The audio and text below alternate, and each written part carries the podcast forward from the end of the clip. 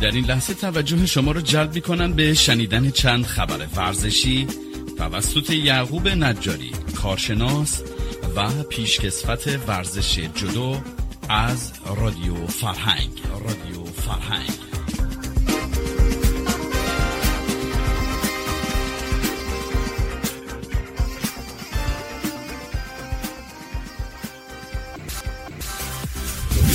با درود فراوان خدمت تمامی شنوندگان عزیز و ارجمند رادیو فرهنگ اخبار ورزشی این هفته رو به استحصار میرسونم و عرضه سلامتی و تندرستی را برای یکایک شما عزیزان از خداوند خواستارم.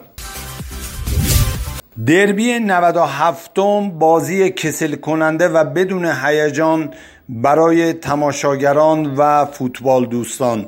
نتیجه صفر صفر برای دیدار 97 بین تیم های پرسپولیس و استقلال رقم خورد. رئیس فدراسیون جهانی کاراته اعلام کرد که کاراته را عمدا از المپیک پاریس حذف کردند و به هیچ عنوان جوابگو نیز نیستند. آنتونیو اسپینوس رئیس فدراسیون جهانی کاراته مقامات المپیک را به عدم جوابگویی متهم کرد.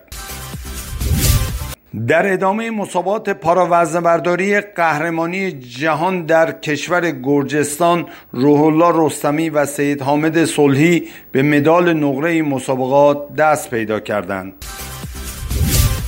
تیم والیبال سیرجان قهرمان رقابت‌های جام باشگاه آسیا امشب تهران را به مقصد برزیل برای شرکت در مسابقات جام باشگاه جهان ترک کرد. این مسابقات از تاریخ 16 هم الا 21 آذر ماه در شهر بتیم برزیل برگزار می شود.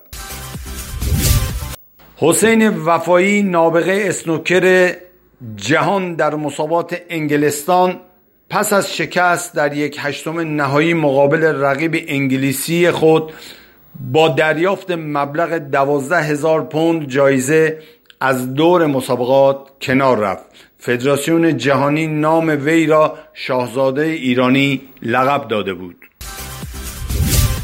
دوپینگ وزنهبردار مصری برای این کشور 160 هزار دلار آب خورد. در صورتی که مصر بخواد در مسابقات جهانی شرکت کند باید مبلغ 160 هزار دلار به فدراسیون جهانی وزنهبرداری پرداخت کرده تا بتواند در این مسابقات شرکت کند. مسابقات والیبال نشسته مردان جهان که قرار بود در اسفند ماه جاری در چین برگزار شود به اردیبهشت ماه سال آینده موکول شد. مسابقات وزنهبرداری قهرمانی بزرگسالان جهان که قرار بود در ازبکستان برگزار شود لغو شد. لغو این مسابقات به دلیل شیوع سویه جدید بیماری کرونا اعلام شده است.